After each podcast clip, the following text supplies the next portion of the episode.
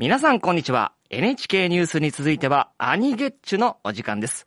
今回の MC は、アニソンシンガーの大石正義です。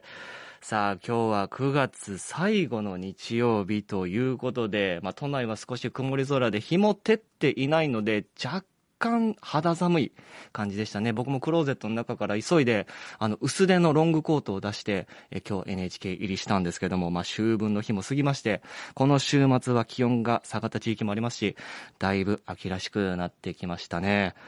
さあ、この番組に僕が登場するのは、7月以来、およそ2ヶ月ぶりとなりました。まあ、オリンピックの放送もありながらなので、ちょっと2ヶ月ぶりということになってしまったんですけれども、久しぶりにアニゲッチュリスナーにお会いできるということで、ちょっとそわそわしてたんですが、まあ、この2ヶ月間、大石正義、何もしてなかったわけではございません。メールを紹介いたしましょう。こんなメールが来ております。ラジオネーム、エリンゴさん。30代の女性の方です。大石お兄さん、ワンマンライブお疲れ様でした。ありがとうございます。現地で拝見させていただいたのですが、最高のエンターテイナーを目の当たりにできて、とてもとても幸せでした。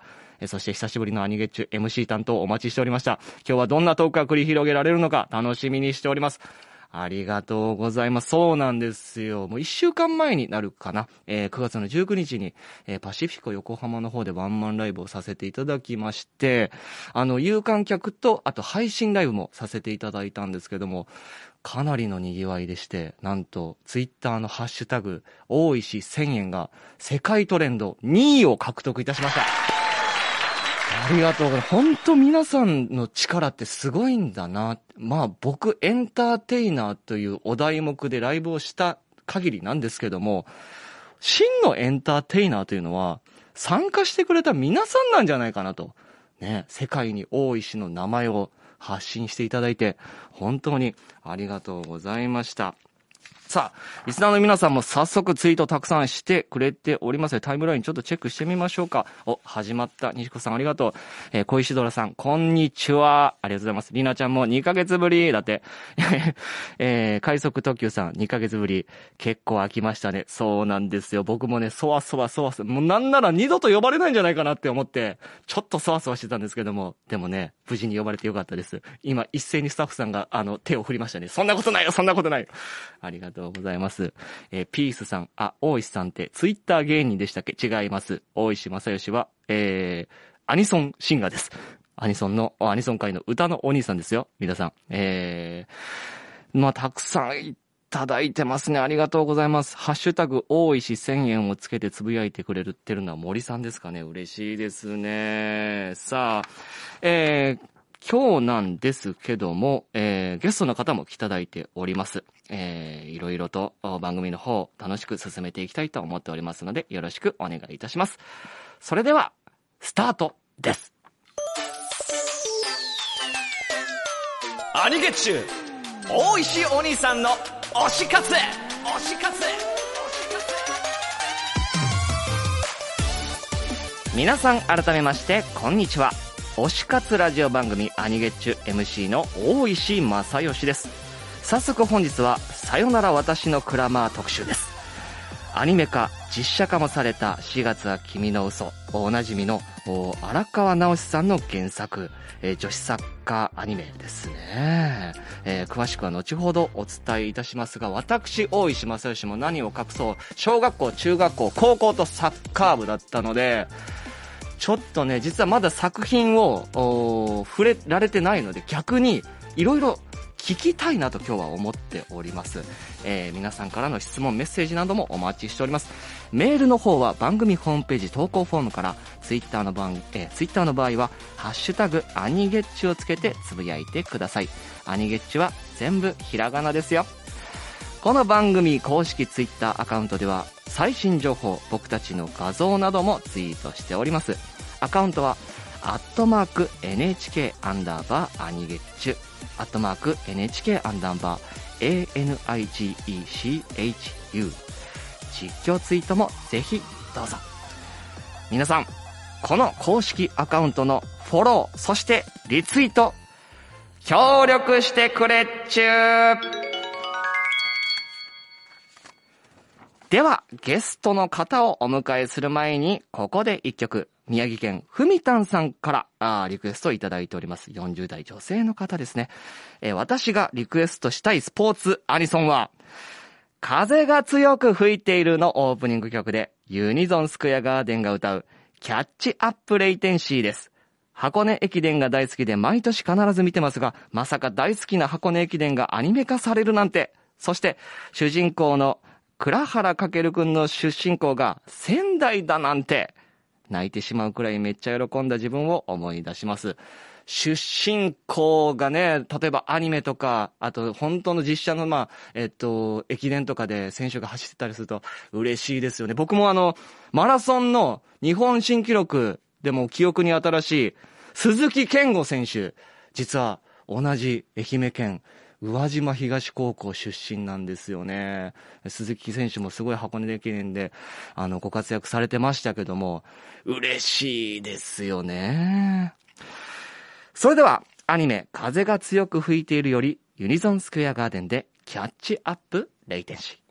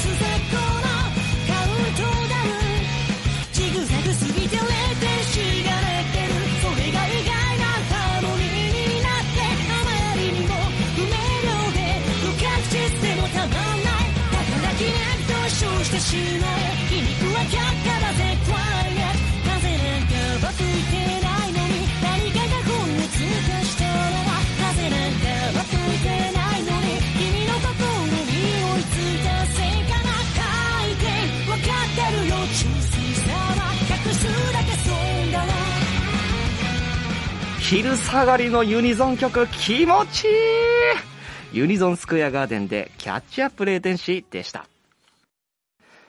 では、ここからは、さよなら私のクラマー特集というわけで、ゲストはこの方です。邪魔いたします。さよなら私の蔵は、恩田のぞみを演じさせていただきました、島袋みゆりと申します。よろしくお願いします。よろしくお願いいたします。さよなら私の蔵は主人公、恩田のぞみ役の声優、島袋みゆりさんです。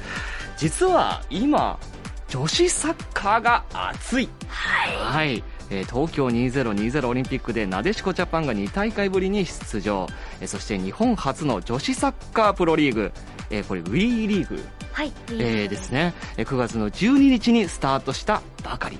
この WE リーグとコラボするアニメ、さよなら私のクラマーから、島袋みゆりさんにお越しいただきお話を伺いたいと思います。もうねえっ、ー、とツイッターの方もちょっと騒がしくなってきてますよ。島袋さんにっこ、えー、にったんこブーストさんからね、えー、ツイートしていただいておりますけどもたくさん来ております。ありがとうございます。ありがとうございます。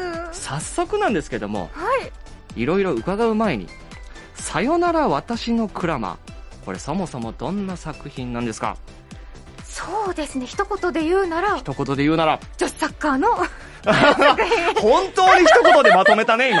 なんですけど、うん、なんですけど。こう本当に登場人物一人一人にスポットが当たるので、なるほど。それぞれのその女子サッカーとの向き合い方とか、そういうものも見れますし、すごく女子だけなんですけれども、うんうん、熱くて、またなんか、ちょっと涙しちゃうようなセリフとかもあってすごくこう感情移入できる作品だなというふうに私は思っております。なんか過去のそのサッカー作品っていうのって、はい、え例えばキャプテン翼とか稲妻イレブンみたいな感じで、はい、そう現実では不可能かもしれないなっていう技が出てきたりするじゃないですか。そうです、ね、スカイラブハリケーンとか僕小学校の時よく真似してたりしてたんですけども、はい。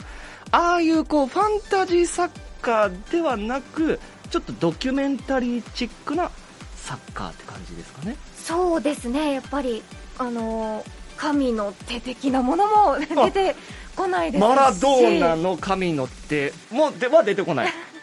とかも。あ、かさあ、あ、稲妻イレブンの神の手とかは出てこない。あ、そっちの方ね。えー、は出てこないけども、来ないですし、はい。本当にこう実在する選手の名前だったりこの実際のサッカーになぞらえてうんうん。お話が展開していくので、あー、なるほど。の。ですごく現実寄りそっか、じゃあ、ですね。読んでたりとか、アニメ見てても、はい。かなり感情移入する系のやつですか？そうですね。なんかこうサッカーをやっていなかったとしても、こう天才と呼ばれるような人がいたり、逆に凡人はいはいのはい人がはい。いたり、わ、わかるわ、僕、サッカー部時代、凡人やったからなどっちかというと。そうなんですか？そうなんですよ。足が速いだけの凡人だった、凡人プレイヤーだった気がしますけどね。足が速いってすごいことじゃないですかいや、めちゃくちゃ褒めてくれるじゃないですか。嬉しいですけど。ポジションとかって僕はサッカー部時代ははい右のミッドフィルダーで、はい。右をのそのサイドラインギリギリをずっと駆け上がっていくタイプのサッカー部員だったんですけど、はい。なんであのついたあだ名というかニックネームが、宇和島のマシンガンって呼ばれてました、宇和島の右のマシンガン大石正義って言われてましたね。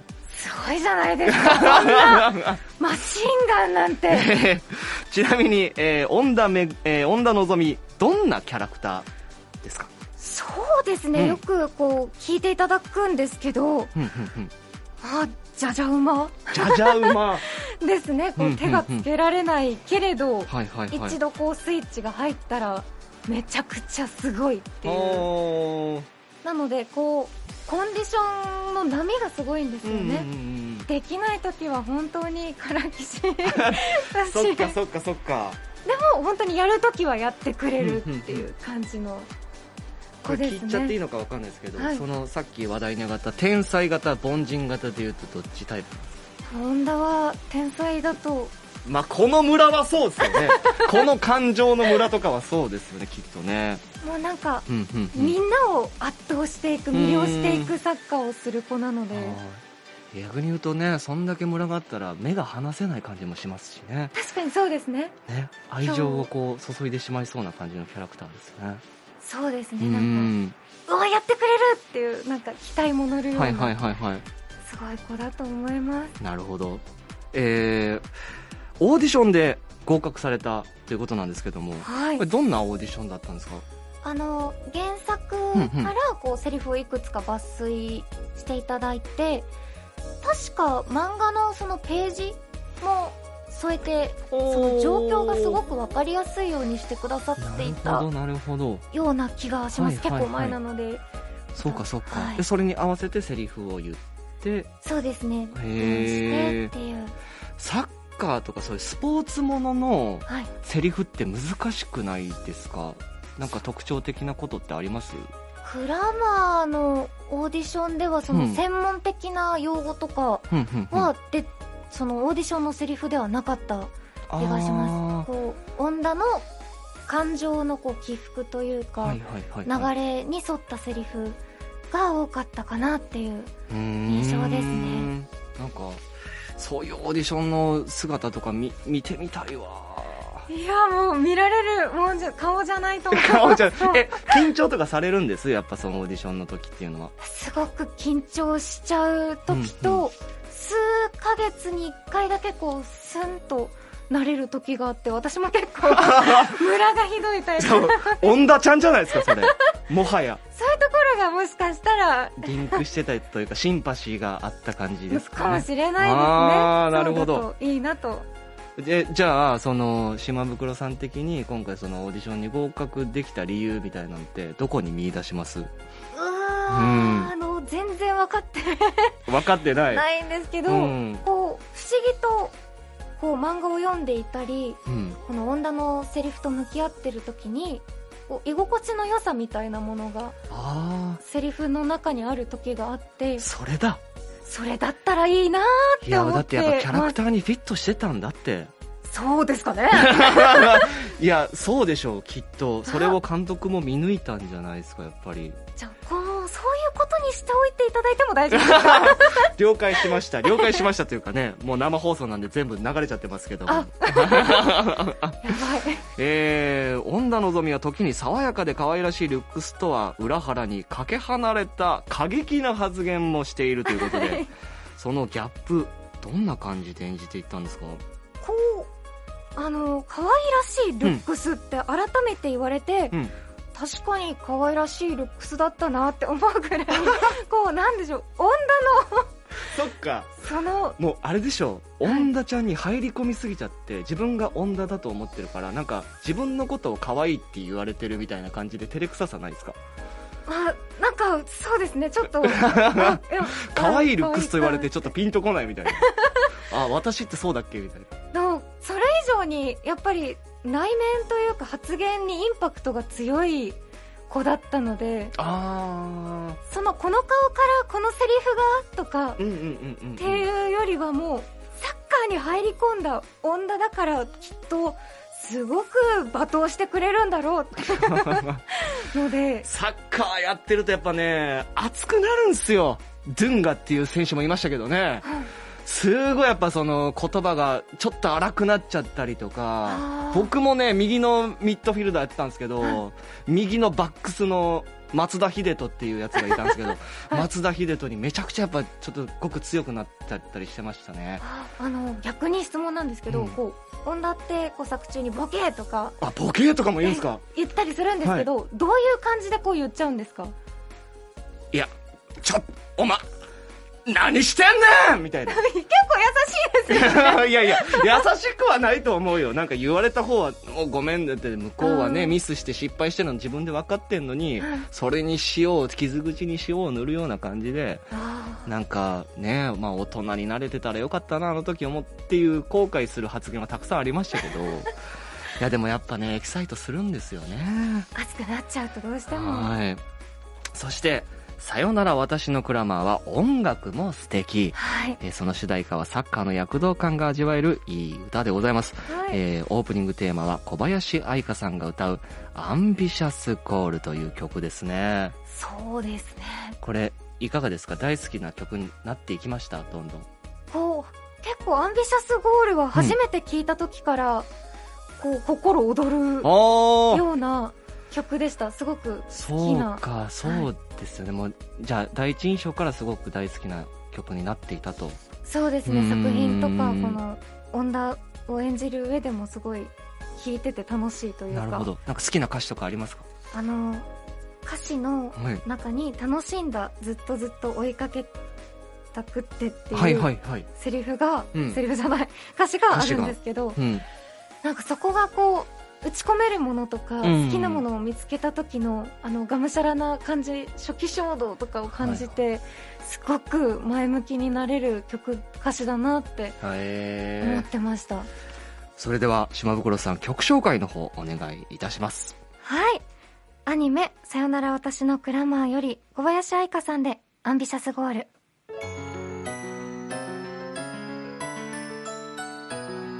駆け抜けて駆け抜けて夢に届けアンビシャスゴー。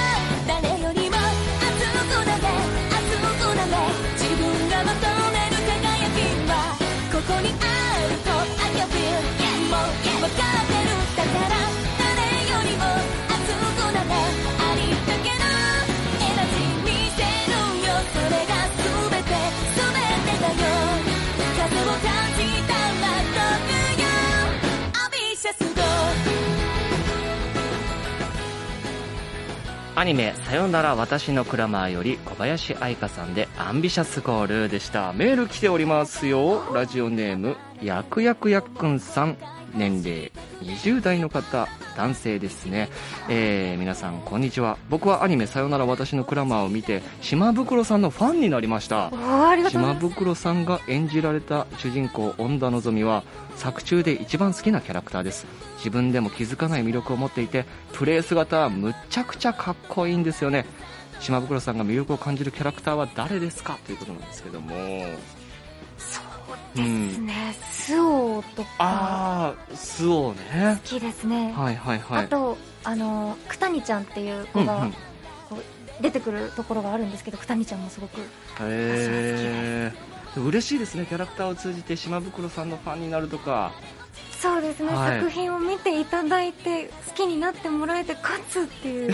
ですよ、なかなか巡り合えないので嬉しいです、はい、それではここでブレイクタイム今日あなたに聴いていただきたい一曲をご紹介するコーナーです。今回はさよなら私のクラマー特集ということで、原作の荒川直さんが手掛けた人気作品、4月は君の嘘から一曲お送りしますよ。次のコーナーには3分後ぐらいに戻ります。それではアニメ4月は君の嘘より光るならインストゥルメンタルバージョン。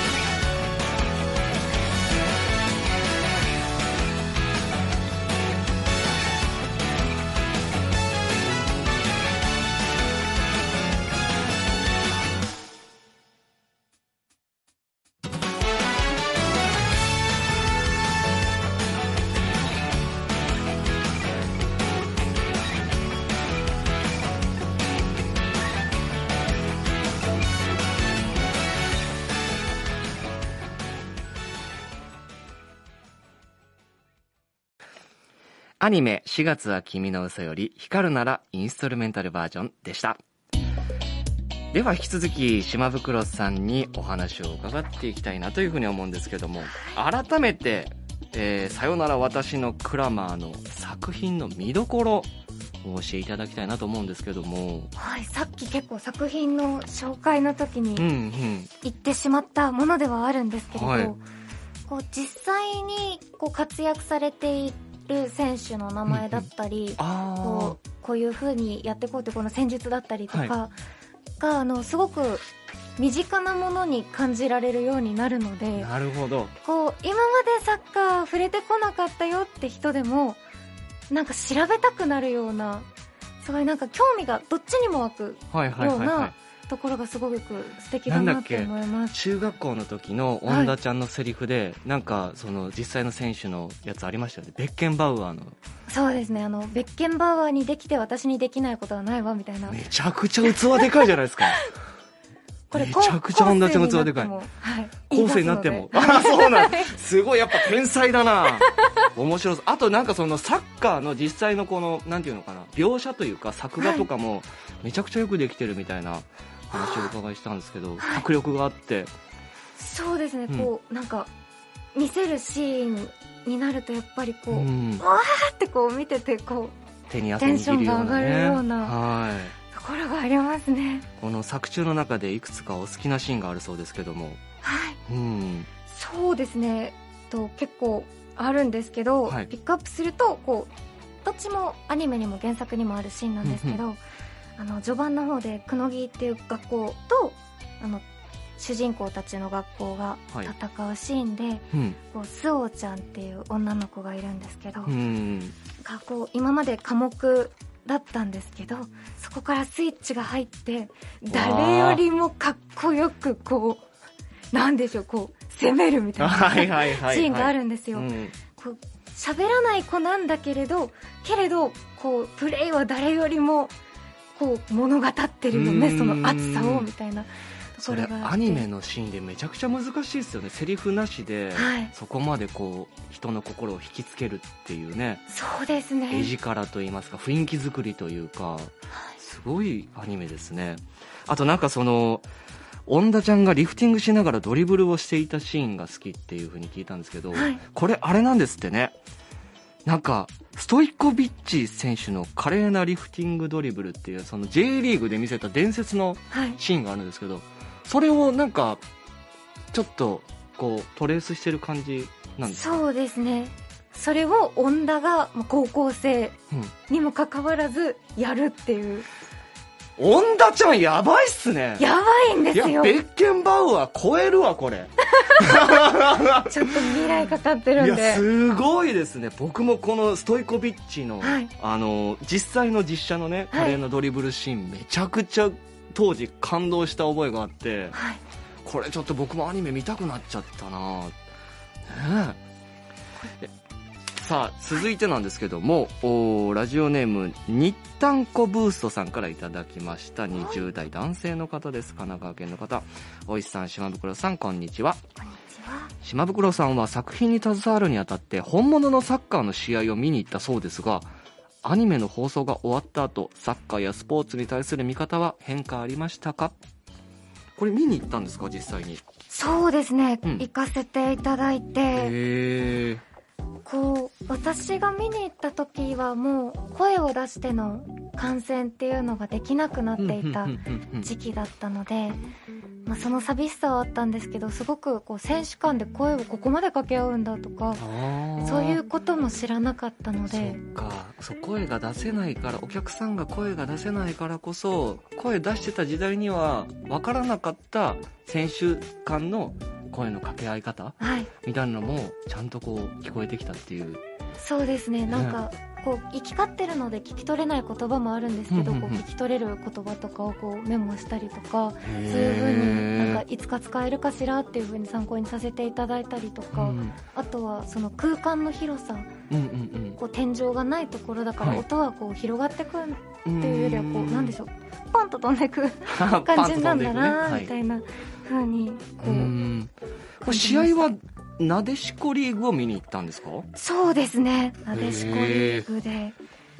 その時はあの、うん、日テレ東京ベルディ・レベーザさんと、うん、当時今はマイナビ仙台レディースさんですかね、はい、マイナビベガルタ仙台レディースさんの試合だったんですけど。でその後サッカーの体験教室にも行ったそうで。すごい役作りの仕方ですね。えサッカー経験は今までなかったわけですもんね。なかったですし、うん、授業でやってももう戦力外というかもうラインの上の方でみんなを見守るみたいなおー。そんな感じだったんですね、はい、ただボールを追いかけてフリをする。本当にいやらしい。サッカーしかちょっとあれですね。あ、まあ、ちょっとまあオブラートに包みますけど省エネ系生徒だったわけですね。そうです。もう下がってろって言われるぐらいだったら じゃあすごく遠くからボールを追いかけようってま あいましたねクラスに。一人はそういう女子いましたけど。そういうやつでした、はい、でも実際その教室に行ってみて、はい、実体験してみていかがでしたか？こうやっぱり見るのとやるのでは運命の差があるっていうのは確かに。感じましたね。なんか改めてこうろくにまっすぐボールも蹴れない。けれど、うん、でもだからこそこう選手の方々サッカーをしてる方々の努力とか凄さを感じることはできたと思います。へえいやでもやっぱ実際やってみて本気でやってみたらね違いますもんね。そうですね。なんか僕もサッカー部だったんでよく言ってたんですけど、はい、そのサッカーはえっと格闘技だってよく言われててなんかその要はもう体もすごい使うしあとまあこれ言い方表現難しいんですけど足もね怪我しやすかったりとかこう押し合ったりとか本当はダメだけどこう体を入れ合ったりとかしてまるで格闘技のようだねっていうことをあの高校生時代によく言ってて、はい、なのでフィールドは僕戦いの場だと思ってたんですよ。だからなんかそういうのをサッカー教室でも体験されたりはしました。ああのこうミニ試合みたいなのをしていただいて、はいはいうん、結構近くまで人が寄せ合うんだなとああ体ね、はい近いっすよね。ここまで近いかって思いました。うん。ただねボールを蹴るだけのスポーツじゃないっていうね。そうですね。意外と体を使うことが大事っていう。またなんかこうボールを蹴ったつもりが人の足をちょっとやってしまったりとか、はい、よくあるよね。本当ですか？仕方がないですよ。うん、もうみんなを傷つけて回ってたんですよ。いや別の格闘技になってるやんそれ。私だけ送り込まれたスパイみたいな。みんなのすねを的確に蹴ってしまったんですけど。面白いな。でもそんなまあ体験もされて役作りもしっかりされて今回ねこの作品に参加したわけなんですけども、まあ、実際サッカーへの愛情とかなでしこへの愛情っていうのは芽生えてきたわけですよね。そうですね、本当に言っては失礼なんですけど、はい、サッカーっていうものに私自身苦手意識があったんですよ、かつての思い出のせいだったりとかして、はい、でもこうちょっとずつ見ていくにつれてあ楽しいって思える時間が増えてなのでそれは本当に出会えてあのクラマーっていう作品に出会えたおかげだなっていうふうに思ってます。まあこう日本初の女子サッカープロリーグ WE リーグ、まあ、2週間前にスタートしたばっかりでね今話題になってますけども、はい、その WE リーグに対する期待感みたいなんてあります？そうですね。あのこう期待と言っていいかちょっとわからないんですけど、はい、こう始まるっていう前にそのいろんな YouTube って言っても大丈夫ですか、うんうん、大丈夫ですよ、はい、とかでこうこういうチームがあって、うん、でここはこういう人がいますっていうのをこう放送してくれている媒体があったりとか。ああそうか、はい、なんかこう今までサッカーをこう割と漠然とというか見つつこう実況解説の方の話を聞いてあこの人はこういう人で今こういうことが行われてるんだっていう感じだったものがそのこういう歴史があるチームでとか。あちゃんと説明するとまたさらにそのチームになんかこう思いを入れられるって言いますか、ね、思いが乗ったりとか、こう見ていてあこういうチームが今こうやって戦っているっていうそういう楽しみ方ができるんだって気づけたのでなんでこれから結構長い期間行われますけどこう楽しみですね。ね確かに。僕もちょっと見てみよう。まあちなみになんですけどもそのアニメや漫画などの作品がこう女子サッカーへの未来に貢献できることってどんなことだと思います？まあちょっと漠然としてますけど。はい。うん。あの多分女子サッカーに限らずだと思うんですけれども、はい。そのアニメとか漫画とかを見てその競技を知って競技に触れてまた登場人物たちの活躍とかを見てああなりたいとか自分もやってみたい実際に見てみたいっていうところからこう体験するっていうところだったりまたこう体感見に行くとかうん。そういう風につながっていくものだと思ってるので、うん。こう橋渡しというかそうですよね。つながっていくものなんじゃないかなって。なんか数年前でしたっけ？その澤選手があのこのままじゃ女子サッカー終わっちゃうよみたいな発言されててそれがすごくあの世間的にもねあの印象に残ったイメージありましたけどもこの「さよなら私のクラマー」の中でもそう競技人口のお話とか出てくるんでしたっけね、出てきますし、うん。その澤選手がおっしゃった言葉はい。もその別の能見さんっていうは方いのセリフとしてこう、出てくるんだ。そうですニュアンスとして出てくるいので。やすみません。僕今ふと思い出したんですけど、はい。小学校の時に隣の小学校で三浦さんっていうめちゃくちゃはい。サッカーが上手い女の子がいたんですよ。はい。ただ同じ中学に僕進学するんですね。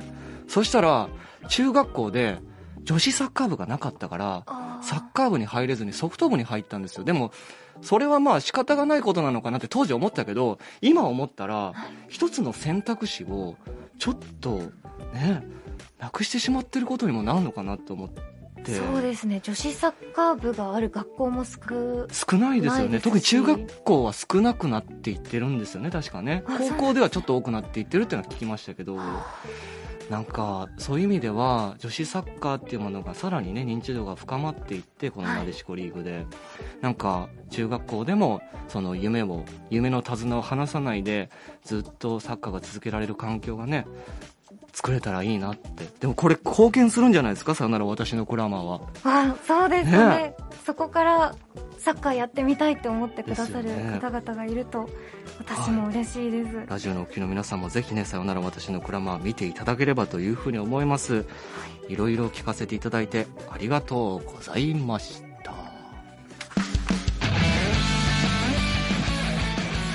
アニゲッチュ女子サッカーのことについて勉強になった大石正義と。お邪魔しました。な島袋です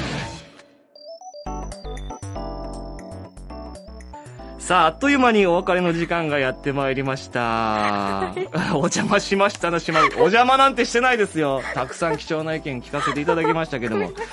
最後に、えーさよなら私のクラマーエンディングテーマ、えー小松美香子さんが歌う悔しいことは蹴っ飛ばせを聞きながら、あーお別れしたいと思うんですけども、まあこの曲もすごくいい曲ですよね。そうですうね、ん。すごくエンディングの映像ともまたマッチしているんですよなるほど。はい素敵な曲なので、えーじゃあぜひとも島袋さん曲紹介の方お願いいたします。はい。小松美香子さんで悔しいことは蹴っ飛ばせ。今日のゲストはアニメ「さよなら私のクラマー」から恩田のぞみ役の島袋ゆりさんでした。す島袋みゆりさんでした。ありがとうございました。ありがとうございました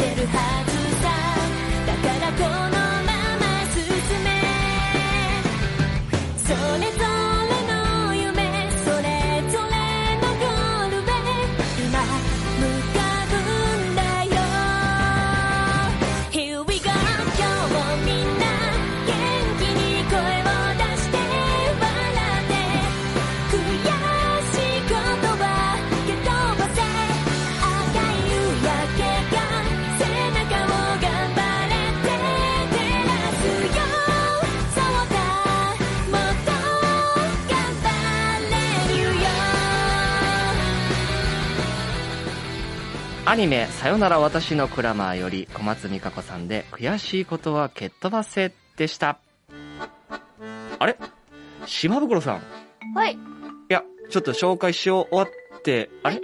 あれ？ゲストコーナー終わってあまだまだ勝手にお邪魔していたしまうのです いや座っぜひぜひいてください。なんかいろんな質問も来ておりますよ。はいえー、テラベッピンさんですね。神奈川県の方、40代の男性の方。えー、島袋さんは実際のスポーツの方はどうなんですか？やはり運動神経はいいんでしょうか？もうそりゃすこぶるいいですよ 急に声のトーンが高くなりましたけど。すごくこれはあまりできない感じやな。さっきのだってサッカー教室も足蹴って回ってたって言ってたしな。いやあ言ってないです あの、球技とか、はいその球を使うような、はいそのスポーツが苦手って感じですか？もうスポーツ全般ですね ちゃんと苦手って言ったじゃないですか。でもあのそんな私でも、はい、そんな私でいろも。んなこうスポーツを題材にした作品に携われるようになったので、運動能力っていうのは、まあ、関係ないですよね。まあ、確かにね、そのスポーツに関わるにしても、その運動能力、うんぬんかんぬんではなくて、、はいろんな、その、なんていうの、視点の捉え方といいますか、そうですね。角度があるっていうことですね。角度が、はい。はい。そっか。え、じゃあもう、今までも全然部活とかはやられてなかったんですか？運動はろくにやってこなかったですね。へえ。得意そうな感じしますけどね。たまにおっしゃっていただけるんですけど、はい。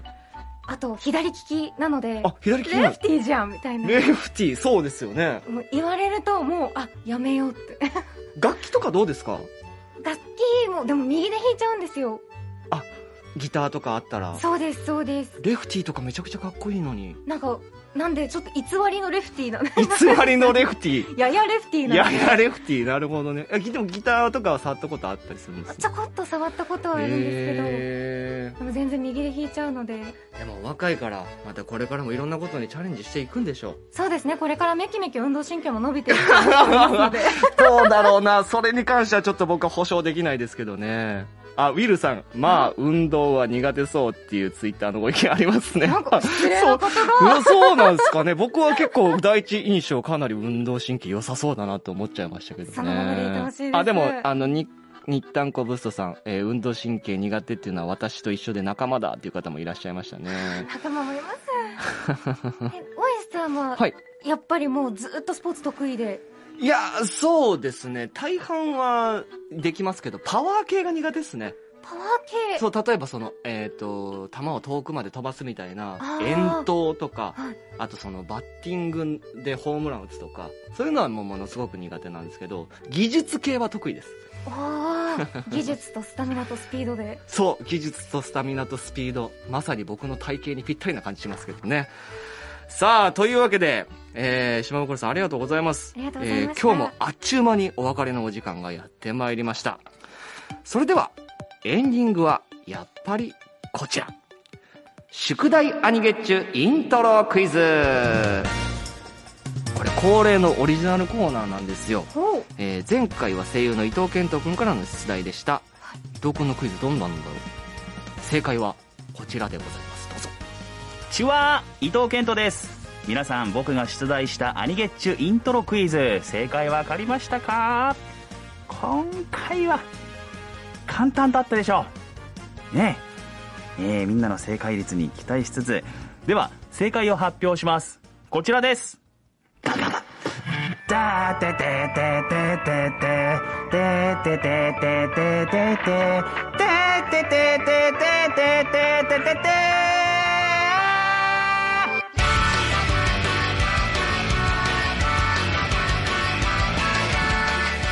正解はスーパーセルでメルトでした。もうねこちらはもうボカロ談義をした後ですからもうこの曲しかポーンって思いつきませんでした。では正解してくださった皆さんにお礼のメッセージをお送りします。正解おめでとう。今日はちょっと簡単すぎたかな。次はもっと難しい曲を用意しておくから。覚悟しておけ。ということで以上伊藤健人でした。改めて正解はスーパーセルでメルトでした。ガガガガ。さあ正解してくださったのは浅草さん。エイレナテンさん。ハグマさん。透明クラゲさん。ナナシロンさん。熊猫さん。ユリアさん。寺子さんなど多くの皆さんでした。ありがとうございました。さあそれでは今日の宿題なんですけども出題なんですけど僕行かせていただきますね島袋さん。あ喋っていいんですね。はい。喋っていいよ。全然喋っていいよ。島袋さんも考えてねじゃあ。はい。行きます。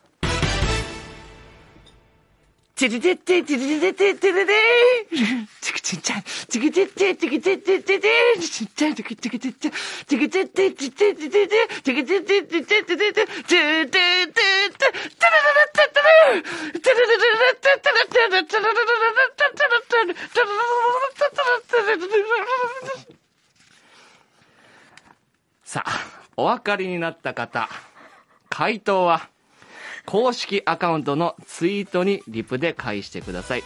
または、ハッシュタグ、アニゲッチをつけてつぶやいてください。公式アカウントや番組ホームページでクイズは確認できるので、ぜひ聞いて答えてください。島袋さん分かった？わかりました。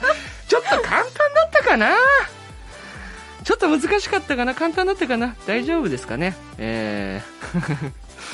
さて、アニゲッチュ、次回は来週10月の3日、生放送です。気になる MC は声優の伊藤健人くん。特別企画として、トットのお悩み相談室をやりますよ。皆さん、お悩み、相談事などある方は、ぜひお送りください。さらにこの日は、ゲストに、声優の早見翔さん、そして、野津山幸宏さんがいらっしゃいます。おおもうアニゲチといえばっていう感じですね。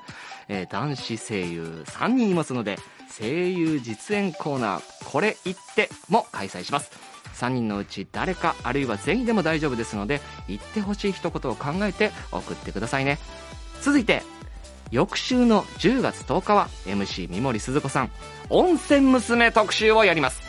全国各地の温泉をモチーフにしたキャラクターとその声を担当する声優さんたちが全国の温泉地を沸かせるプロジェクトで今回兵庫県の有馬温泉より有馬臨海区の本宮かなさん有馬風花役の桑原祐希さんが登場、えーお二人への質問メッセージなどもどうぞこの回は温泉地これ言ってもやります。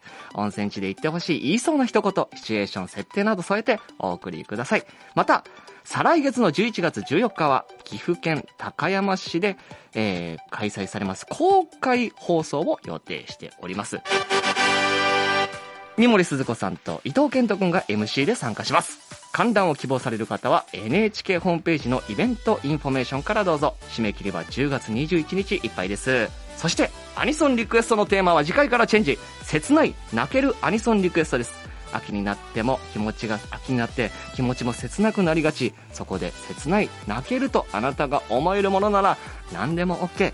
タイトルや選んだ理由、エピソードなどエピソードなども書いて送ってくださいね。